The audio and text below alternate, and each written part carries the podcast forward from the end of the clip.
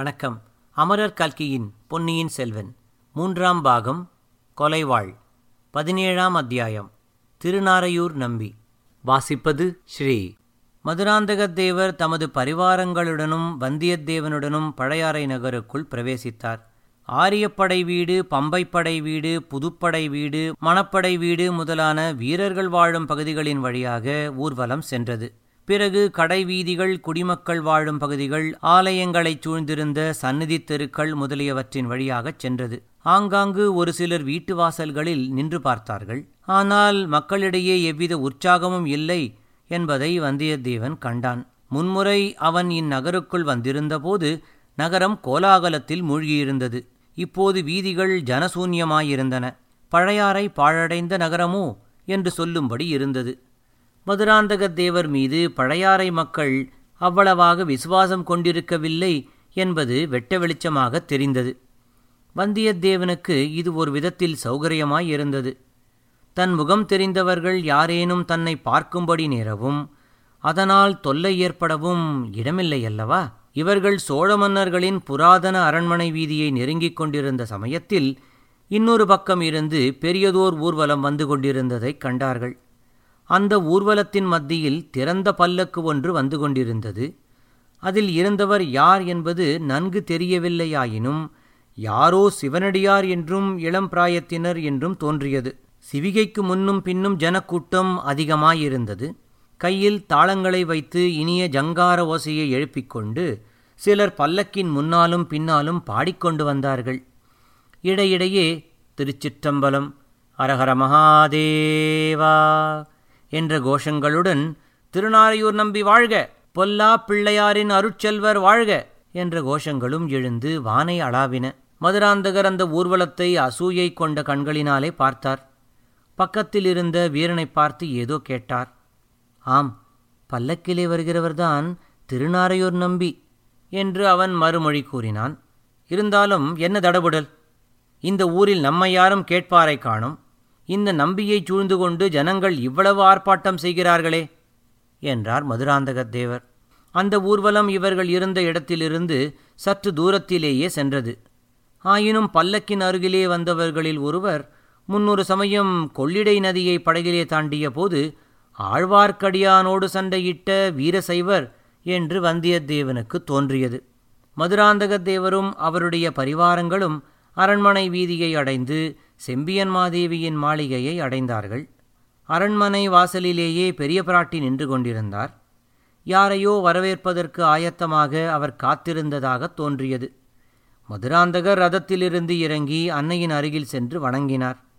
வணங்கிய மதுராந்தகரை உச்சி மோந்து அன்னை ஆசி கூறினார் பின்னர் மகனே நல்ல தருணத்தில் வந்துவிட்டாய் திருநாரையூர் நம்பி வந்து கொண்டிருக்கிறார். அவசியமானால் சற்று சிரமகாரியம் செய்து கொண்டு விரைவில் சபா மண்டபத்துக்கு வந்து சேர் என்று கூறினார்.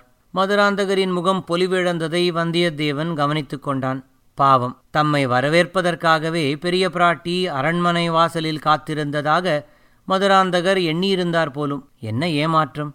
பல்லக்கிலே பின்னால் ஊர்வலமாக வரும் சிவனடியாரை வரவேற்பதற்குத்தான் அவர் காத்திருந்தார் என்று தெரிந்ததும் மதுராந்தகருக்கு நாளைக்கு சோழ சிம்மாதனத்தில் ஏறலாம் என்று ஆசைப்பட்டு கொண்டிருப்பவருக்கு மிக்க ஏமாற்றமாயிருப்பது இயல்புதானே? அரண்மனையில் மதுராந்தகருக்கு என்று ஒதுக்கப்பட்டிருந்த பகுதிக்கு எல்லாரும் சென்றார்கள். மதுராந்தகர் உடை மாற்றுதல் முதலிய காரியங்களை சாவகாசமாகவே செய்து கொண்டிருந்தார்.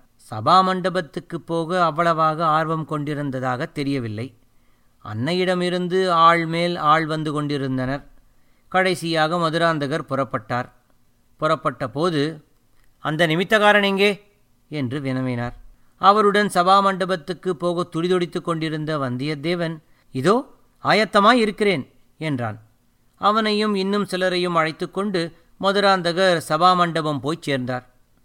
மண்டபத்தில் ஏற்கனவே சபை கூடியிருந்தது. ஒரு பக்கத்தில் செம்பியன் மாதேவியும் குந்தவை பிராட்டியும் மற்றும் சில அரண்மனை பெண்களும் வீற்றிருந்தார்கள். சபையில் நடுநாயகமாக போட்டிருந்த பீடத்தில் ஒரு வாலிபர் அமர்ந்திருந்தார். அவர் இளம் பிராயத்தவர். விபூதி ருத்ராட்சதாரி. அவருடைய திருமுகம் களையுடன் பொலிந்தது. அவர் எதிரில் ஓலைச்சுவடிகள் சில கிடந்தன. கையிலும் ஓர் ஓலைச்சுவடியை அவர் வைத்துக் கொண்டிருந்தார். அவர் அருகில் விபூதி ருத்ராட்சதாரியான பெரியவர் ஒருவர் பரவசமாக நின்றார். இன்னும் சபா மண்டபத்தில் ஜனங்கள் நிறைந்திருந்தார்கள். இளைஞர் பல்லக்கிலே வந்தவர்தான் என்பதையும் பக்கத்திலே நின்றவர் முன்னொரு தடவை தான் கொள்ளிடத்தில் படகில் பார்த்தவர் என்பதையும் வந்தியத்தேவன் கண்டுகொண்டான். அவனுடைய கண்கள் சபா மண்டபத்தில் அங்குமிங்கும் சுற்றிச் சுழன்றாலும் கடைசியில் பெரிய பிராட்டிக்கு அருகில் வீற்றிருந்த குந்தவையின் திருமுகத்திலேயே வந்து நின்றன. குந்தவை தேவியின் கண்களோ முதல் முறை அவனை பார்த்ததும் வியப்புக்கு அறிகுறியை காட்டின. பிறகு அவன் பக்கம் இளவரசியின் கண்கள் திரும்பியதாகவே தெரியவில்லை. தன்னை ஒருவேளை தெரிந்து கொள்ளவில்லையோ என்று கூட அவனுக்கு ஐயம் உண்டாயிற்று மதுராந்தகர் சபா மண்டபத்தில் பிரவேசித்ததும் பெண்மணிகளைத் தவிர மற்றவர்கள் எழுந்து மரியாதை செய்தார்கள். மதுராந்தகர் தம் பீடத்தில் அமர்ந்ததும் மற்றவர்களும் அவரவர்களுடைய இடத்தில் உட்கார்ந்தார்கள். செம்பியன் மாதேவி மதுராந்தகரை பார்த்து குமாரா இந்த இளம் நம்பி திருநாரையூரைச் சேர்ந்தவர். அவ்வூரிலுள்ள பொல்லா பிள்ளையாரின் பூரண அருளை பெற்றவர். இதுவரையில் யாருக்கும் கிடைக்காத தேவார பதிகங்கள் சில இவருக்கு கிடைத்திருக்கின்றன. முன்னொரு காலத்தில் நமது சோழகுலத்தில் உதித்த மங்கையர்க்கரசியார் பாண்டிமா நாட்டின் மகாராணியாக விளங்கினார். அவருடைய அழைப்புக்கிணங்கி ஆளுடைய பிள்ளையார் ஞானசம்பந்தர் மதுரை மாநகருக்குச் சென்றார். அங்கே சமணர்களை வாதப்போரில் வென்றார். அச்சமயம் மதுரை மாநகரில் சம்பந்த சுவாமி பாடிய பதிகங்கள் சில இவருக்கு கிடைத்திருக்கின்றன. அந்த பதிகங்களில் நமது சோழகுலத்து மாதரசியை பற்றியும் சம்பந்தர் பாடியிருக்கிறார். அந்த பாடல்களை கேட்கும்போது எனக்கு உடல் பூரித்து பரவசமாகிறது. உன் தந்தை இருந்து கேட்டிருந்தால் எவ்வளவோ மகிழ்ச்சி அடைந்திருப்பார். நீயாவது கேள் என்று சொன்னார். மதுராந்தகர் கேட்கிறேன் தாயே பதிகத்தை ஆரம்பிக்கட்டும் என்றார். ஆனால் அவருடைய முகம் அவ்வளவாக மலர்ந்திருக்கவில்லை. அவருடைய உள்ளம் வேறு எங்கேயோ இருந்தது. திருநீறு ருத்ராட்சம் அணிந்த சாதாரண சிறுவன் ஒருவனை பெரியதொரு பீடத்தில் நடுநாயகமாக அமர்த்தி தடபுடல் செய்வதும் அவருக்கு பிடிக்கவில்லை. அன்னையை திருப்தி செய்வதற்காக பொறுமையுடன் உட்கார்ந்திருந்தார். பொல்லா பிள்ளையார் அருள் பெற்ற திருநாரையூர் நம்பியாண்டார் நம்பி தம் கையிலிருந்த ஓலைச்சுவடியிலிருந்து படிக்கத் தொடங்கினார். ஞானசம்பந்தர் மதுரை மாநகரை பார்த்ததும் சிவபக்தி செல்வத்திற் சிறந்த மங்கையர்க்கரசியார் வாழும் பதியல்லவா இது? என்று வியந்து பாடிய பதிகங்களை முதலில் அவர் பாடினார். மங்கையர்க்கரசி வளவர்கோன் பாவை வழிவளை கைமட மானி பங்கையச் செல்வி பாண்டிமாதேவி பணி செய்து நாடுறும் பரவ பொங்கழலுருவன் பூதநாயகனால் வேதமும் பொருள்களும் மருளி அங்கையர் கண்ணி தன்னோடும் அமர்ந்த ஆலவா யாவதும் இதுவே. மண்ணெலாம் நிகழ மன்னனால் மன்னும் மணிமுடிச் சோழன்றன் மகளாம் பண்ணினோர் மொழியாள் பாண்டிமாதேவி பாங்கினார் பணி செய்து பரவ விண்ணுலோர் இருவர் கீழொடு மேலும் அளப்பரிதாம் வகை நின்ற அண்ணலார் உமையோடு இன்புறுகின்ற ஆலவாயாவதும் இதுவே. என்னும் பாடல்களை கேட்டபோது செம்பியன் மாதேவியின் கண்களிலிருந்து முத்து முத்தாக ஆனந்த கண்ணீர் சொரிந்தது. அத்தகைய மங்கையர்க்கரசியாரை பெற்ற குலத்தில் தாமும் வாழ்க்கைப்பட்டு மகாராணியாக வாழ்ந்திருக்க கொடுத்து வைத்திருந்த பூர்வஜன்ம பாக்கியத்தை எண்ணி எண்ணி மனம் பூரித்து மகிழ்ந்தார். மதுராந்தகருக்கோ மேற்கூறிய பாடல்களில் மண்ணெலாம் நிகழ மன்னனால் மண்ணும் மணிமுடிச் சோழன் என்னும் வரி மட்டுமே மனத்தில் பதிந்தது. அத்தகைய புராதன பெருமை வாய்ந்த சோழர்குலத்து மணிமகுடம் தன் சிரசை அலங்கரிக்க வேண்டியதிருக்க இன்னொருவர் அதை அபகரித்துக் கொண்டிருப்பதை நினைத்தபோது அவருக்கு ஆத்திரம் உண்டாயிற்று. சம்பந்தர் மங்கையர்க்கரசியாரைப் போய் பார்க்கிறார். பாண்டிமாதேவி அந்த பாலகரை பார்த்து ஐயோ இளம்பிள்ளை எங்கே? பிரம்ம ராட்சசர்கள் போன்ற சமணர்கள் எங்கே? இந்த பிள்ளை அவர்களுடன் எப்படி வாதப்போரிட்டு வெல்ல முடியும்? என்று கவலையுறுகிறார். அதை அறிந்த சம்பந்தர் பாண்டிமாதேவியை பார்த்துச் சொல்கிறார். மானினேர் விழி மாதராய் வழுதிக்கு மாபெருந்தேவி கேள்.